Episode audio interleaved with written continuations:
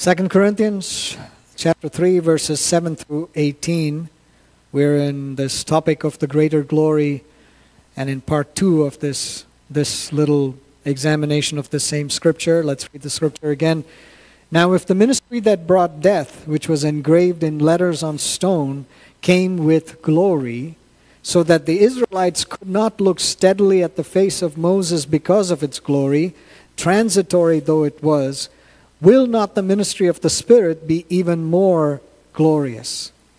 If the ministry that brought condemnation was glorious, more glorious is the ministry that brings righteousness. For what was glorious has no glory now in comparison with the surpassing glory. And if what was transitory came with glory, how much greater is the glory of that which lasts? Therefore, since we have such a hope, we are very bold. We are not like Moses, who would put a veil over his face to prevent the Israelites from seeing the end of what was passing away. But their minds were made dull. For to this day the same veil remains when the old covenant is read. It has not been removed because only in Christ is it taken away. Even to this day, when Moses is read, a veil covers their hearts. But whenever anyone turns to the Lord, the veil is taken away. Now, the Lord is the Spirit, and where the Spirit of the Lord is, there is freedom. And we all, who with unveiled faces contemplate or reflect the Lord's glory, are being transformed into His image with ever increasing glory, which comes from the Lord, who is the Spirit. Last week, we saw God, who is gloriously great, gloriously beautiful, and gloriously perfect, revealed his glory to Moses in terms of God's own goodness, character, mercy, long suffering or patience, truth, forgiveness, justice, graciousness, and compassion. This is what God Himself declared about Himself. He said to Moses, I will pass by and I will declare my name. And when He passes by, these are the things He said about Himself. This is my revelation of glory, He said to Moses. God revealed His glory as His very nature and attributes. And when Moses spent time in the presence of the Lord, he was learning more of who God is, of who the great I am was. When Moses spent time in the presence of the Lord, not only was he affected, transformed, and growing in the awe and fear of the Lord, his face glowed with the reflected glory of the Lord. When we spend time in the presence of the Lord, we are similarly transformed into the Lord's image with ever increasing glory as we comprehend the nature and attributes of God and then hunger and thirst for more of Him in our lives. This morning, we're connecting the glory that was revealed to Moses with the greater glory that was revealed in Jesus. And because of what Christ has done, because of what Jesus did, we're connecting the transformation that Moses experienced with the greater glory that we are called to experience, only because of Jesus. And so, here, as we look through this passage, Paul says in verses 14 through 15 that unbelief, inappropriate fear, the people were afraid, they were not they were not having an appropriate reverential fear of the Lord. They were just afraid of all the things. And then quite importantly, the people were turning to themselves and to gods of their own making. Paul says here in verses 14 and 15 that all of these factors they cause a veil to cover our hearts. Not just that a veil covers our face, but a veil covers our hearts. We are so deceived by the devil. we are so dull of mind, we are so hard of hearing, we are lacking in vision that we fail to recognize and experience the glory of God. But in verse 16, he very confidently asserts, But who or whenever anyone turns to the Lord, the veil is taken away. Whenever anyone turns to the Lord, the veil is taken away.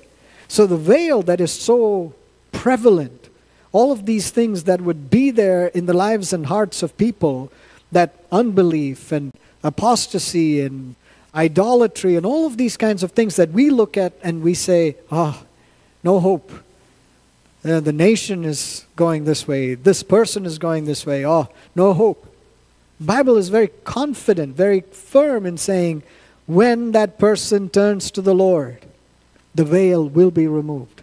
Which means our responsibility and our ministry to turn that person's attention to the Lord and to say, Turn, turn, look this way, look this way, look this way. Not look to me, not listen to me, not see what I am doing, but somehow, in some way, to implore them to at least for a second turn to the Lord. And when they turn to the Lord, the promise is the veil will be removed. Because that's God's work. That's God's work in them. That's what we pray for. That's what we hold to. People hold stubbornly. We are trying to turn their heads. And they go, No, I will not look. I will not look. Why? Because there's so much in their lives that has hurt them, that has misguided them, that has done something that they say, I will not look. But we must keep persisting. We must keep praying. We must keep nudging and saying, Look, look to Jesus, look to Jesus, look to Jesus. He will remove the veil. When we turn outward rather than inward, when we don't measure ourselves and our choices by our wisdom, but rather we look to the Lord Jesus, then the veil is taken away. Why? Because the Bible makes very clear the glory of God is fully revealed in Jesus. This glory that we're talking about, this glory that we're singing about, this glory that Moses encountered, this glory that is glorious and so amazing to us that we read about. The Bible says that the fullness of the glory of God is revealed to us in the person of Jesus. Colossians 2, verses 9 through 10 says this For in Christ all the fullness of the deity lives in bodily form and you have been given fullness in Christ, who is the head over every power and authority. In various scriptures, we see this connection between Jesus and the glory of God. John chapter 2, verse 11, and then verse 40 through 44 states that Jesus' miracles revealed God's glory. In Matthew 17, 1, we read that Jesus was transfigured on that Mount of Transfiguration with Peter, James, the, Jesus was transfigured so that his face shone like the sun and his clothes became as white as the light. The glory of God was manifest in a very visible way, just as Moses, just as it happened for Moses in the Old Testament. When Jesus spoke of his imminent crucifixion in John chapter 12, he described it as the time for him to be glorified not for him to suffer and die. He didn't say, I'm just about to suffer and die. He said, in the, the, the, he said, I am just about to be glorified. And that's in John 12. Later on in John chapter 17, verses 1 through 5, when Jesus is praying, he says, Father, the hour has come. The hour has come for what? For him to be on the cross. But he says it like this The hour has come. Glorify your Son, that your Son may glorify for you granted him authority over all people, that he might give eternal life to all those you have given him.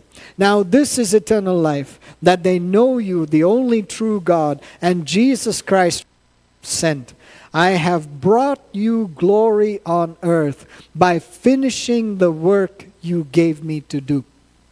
And now, Father, glorify me in your presence with the glory I had with you before the world began. After his resurrection, Acts 1 tells us that Jesus ascended to heaven in glory. He is now exalted glory in heaven. That's what we read in Revelation chapter 5, verses 12 through 13. And the Bible tells us that he will return with power and great glory. We see that in Matthew chapter 25, Mark 14, 1 Thessalonians 4. Jesus is altogether glorious. He's the manifestation of God's glory. Jesus, one with the Father and the Holy Spirit, is the manifestation of God's glory, the full manifestation of God's glory to us. In seeking the glory of the Lord, we don't need to look any further than Jesus. We're not looking for all sorts of things around us. If anything happens and the manifest presence of God, the Lord is in our midst in, with a cloud or with the signs and wonders or whatever else, miracles, healing, deliverance, wonderful. But don't forget Jesus in the midst of that. Don't pursue those things without pursuing the Lord because in Jesus you have your fulfillment of the glory of God. If you don't have Jesus, you have nothing else. So we need to pursue Jesus. We surrender our lives to Him. We are redeemed by Him. We are preserved in Him. We look to Him as the author and the finisher of our faith. We are transformed into His nature and take on His attributes by the power of the Holy Spirit. There's one more important prayer that Jesus prayed for in John 17 related to the glory of God. John chapter 17, verses 20 to 26, Jesus said this My prayer is not for them alone, the disciples. I pray also for those who will believe in me through their message. Through the disciples' message, I am praying for all those who will believe. That means all of us. That all of them may be one. Father, just as you are in me and I am in you May they also be in us, so that the world may believe that you have sent me. I have given them the glory that you gave me, that they may be one as we are one. I in them and you in me, so that they may be brought to complete unity. Then the world will know that you sent me and have loved them even as you have loved me. Father, I want those you have given me to be with me I am, and to see my glory, the glory you have given me because you loved me before the creation of the world. Righteous Father, though the world does not know you, I know you, and they know that you have sent me. I have made you known to them, and continue to make you known in order that the love you have for me may be in them, and that I myself may be in them.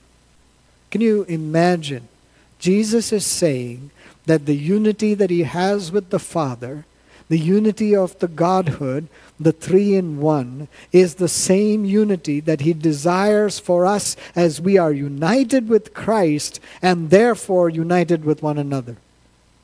Do you think of your union with your brother and your sister? Do you think of your intercession in prayer for your brother and sister? Do you think of your fellowship with your brother and sister as the same unity as that which the Father and the Son have? That's what Jesus prayed for. It was a big deal. He was saying, I am praying, I am praying for the glory of God to be manifest so that what? So that you will be united. It's not so that we can boast about it. I'm glorious, you're glorious, we're all glorious. No, no. We are glorified in Christ so that we may be united in Christ, so that we will come together and worship Him. God shares His glory with us, not so that we may be self glorified, but rather that we may be united with Him and that we may serve one another in true unity.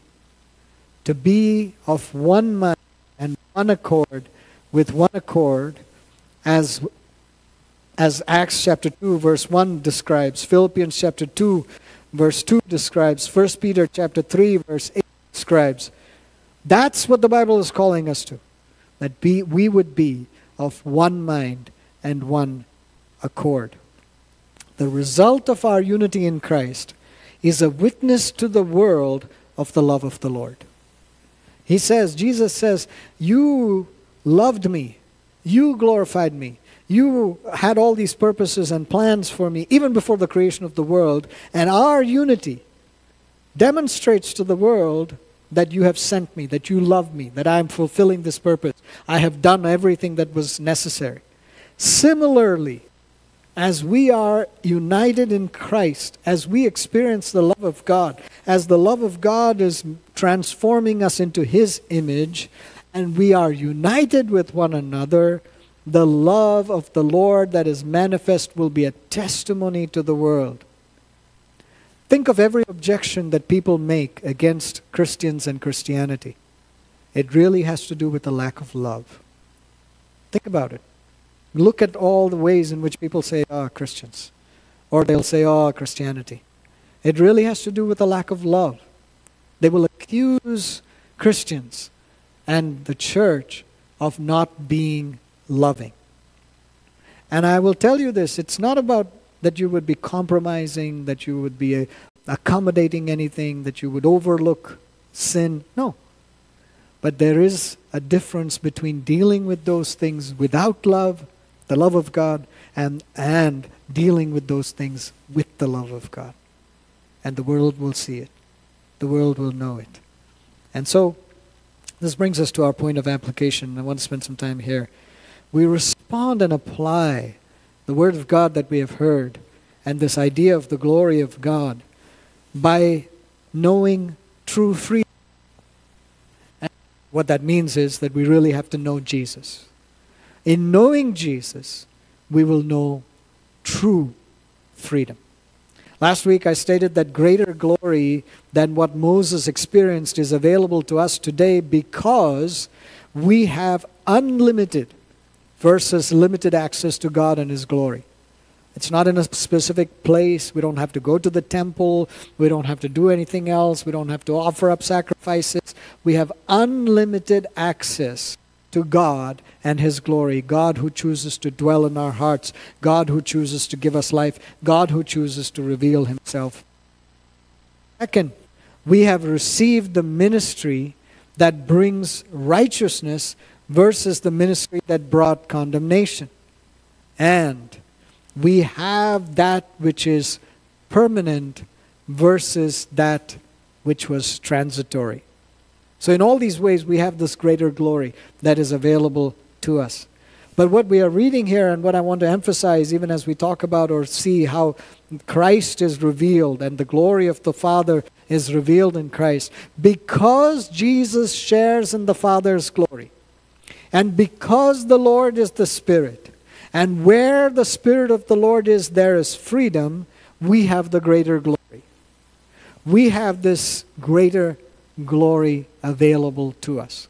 But that means we have to be diligent to understand what is the freedom of the Lord. What is this freedom and what is it not? I've heard it referred to, or I'll hear people say, oh, where the Spirit of the Lord is, there's freedom. And then what they really mean is that they can do anything they want. That's not what the Bible is saying. It's not giving us license for self indulgence. It's not saying there's freedom, you can do, and, you know, do whatever. What it is saying is that we have been freed from the penalty and the power of sin and have been provided free access to the presence of the Lord so that we can choose freely to be with the Lord so that we would not have the prevailing sin in our life. We've been set free from sin so that we can freely choose to be with God, so that we can be free from sin. That's what the freedom of God is that is giving us.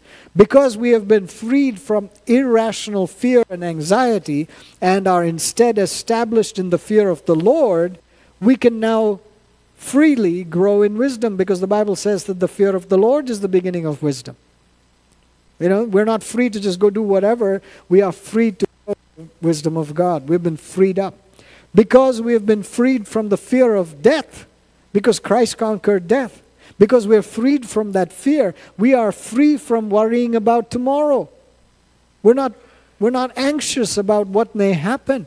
We are secure about our futures. We're not anxious at all about what will be tomorrow for us or for anybody else. We are free in to live in the peace of God that He has given us because we are freed from carrying our burdens, because we are freed from taking up the load. The Bible says that we can cast our cares on Him, He bears our burdens. And so, because of all of that, because He's freed us up like this, we can live in this peace of God. We are free in Christ. And because we have been united with Christ, because we have been freed from the yoke and bondage of slavery of sin, we are free to love everyone, free to celebrate and encourage each other's gifts, free to minister to and serve one another, and free to be united in our beliefs, to be of one mind, to be of one doctrine, orthodoxy, and we are free to be united in our actions, to be of one accord. The orthopraxy, the way in which we would practice the truth of God. This is what God has freed us for. So the freedom that we have is not that we would just do whatever, it's rather that we would do what God wills, would fulfill. Now, we must be diligent to fill the time, space, and resources that are now freed up to devote them to pursuing the Lord and His purpose. And as soon as I say that, I don't have to explain a whole lot for you to even think about this, right? If you free up resources in your budget, for example, you've had a loan, you paid off the loan, that those funds are now freed up. If you free up time in your calendar, you used to watch four hours of movies every day. You said, ah, no more of this. Four hours are freed up. You've freed up some resources that were dedicated for some other purpose. Now you say, I'm not going to do that anymore.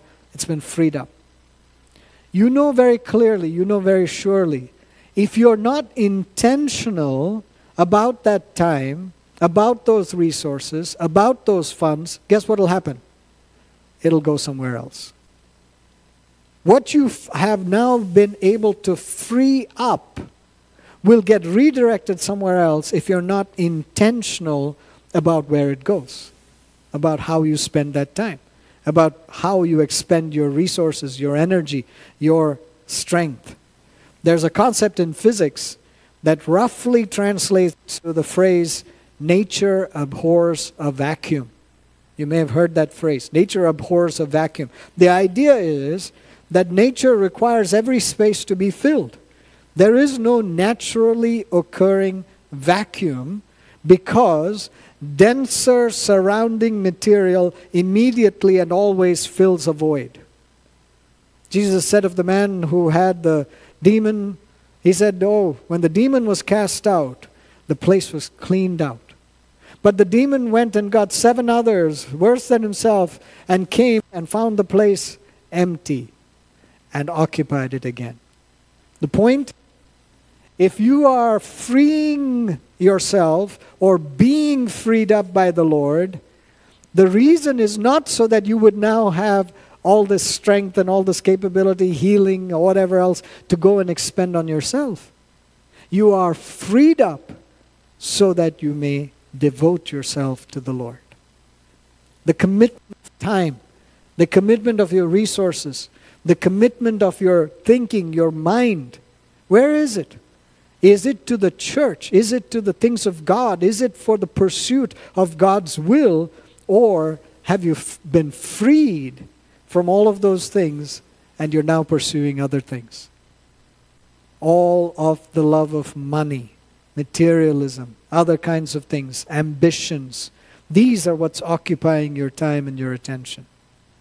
So when the Bible says that we have been freed, and it is for freedom that Christ has set us free, that freedom is defined in terms of how we obey the Lord Jesus. So, this morning, I want to challenge you seek the glory of God. Seek to be filled with His presence. Come into His presence and say, Lord, God, you speak to me, you show me, you reveal yourself, you show me your nature and your attributes, and so on. And then, as you spend time in the presence of the Lord and being transformed into His likeness, ask Him to free you from those things. Maybe you've had a besetting sin. Maybe it's been there for 80 years, maybe one year, whatever it may be. But you would say to the Lord, Free me from this. Let me be delivered because it is for freedom that you came. And your glory is manifest in this. But Lord, as I walk in freedom, Show me what I should now do. Maybe you just retired and you have a lot more time. Show me, Lord, what I should do. Maybe you have some windfall that has come to you. You don't say, Oh, I'll indulge. You say, Show me, Lord, what should I do with this? Maybe I've had an open door. I don't just take it for granted. I don't waste the opportunity. I say, Lord, this freedom that you've given, this open door that you've given, this strength that you've provided, show me how I must expend it for your glory. And when we do that, when each one of us, of one mind and one accord, laboring for the church, serving one another, coming together on Sundays, Wednesdays, Saturdays, all these things that we're planning for, events, activities, when we come together in that way, when we fellowship with one another, we're saying, I want to serve my brother and my sister. I want to be united with them, that just as the Father and the Son are one, just as the Father, the Son, and the Holy Spirit are one, just as they have desired for me to be united with them there is also the power of the Lord Jesus to unite with my brother and my sister. I will bless my brother and my sister. They will be a blessing to me. And together we will stand for the power of the Lord. Together we will stand for the glory of the Lord to be manifest in this place and for the glory of the Lord to make a difference. Heavenly Father, we thank you so much that your word is good for us. That, Lord, your word is transforming us. We pray that, Lord, you would help us to pay attention to your word and, Lord, to reveal your glory. Father, we pray that we will hunger and thirst as the deer pants for the waters. Similarly, we will hunger and thirst for your righteousness, for your glory, for your presence. Unless you go with us, we cannot go. But as we do that, as we spend time in your presence, as our faces are transformed, as our lives are changed, as our hearts are softened, Lord God, help us, Lord, to come together with one voice, one mind, one accord, and worship you. We ask it in Jesus' name. Amen.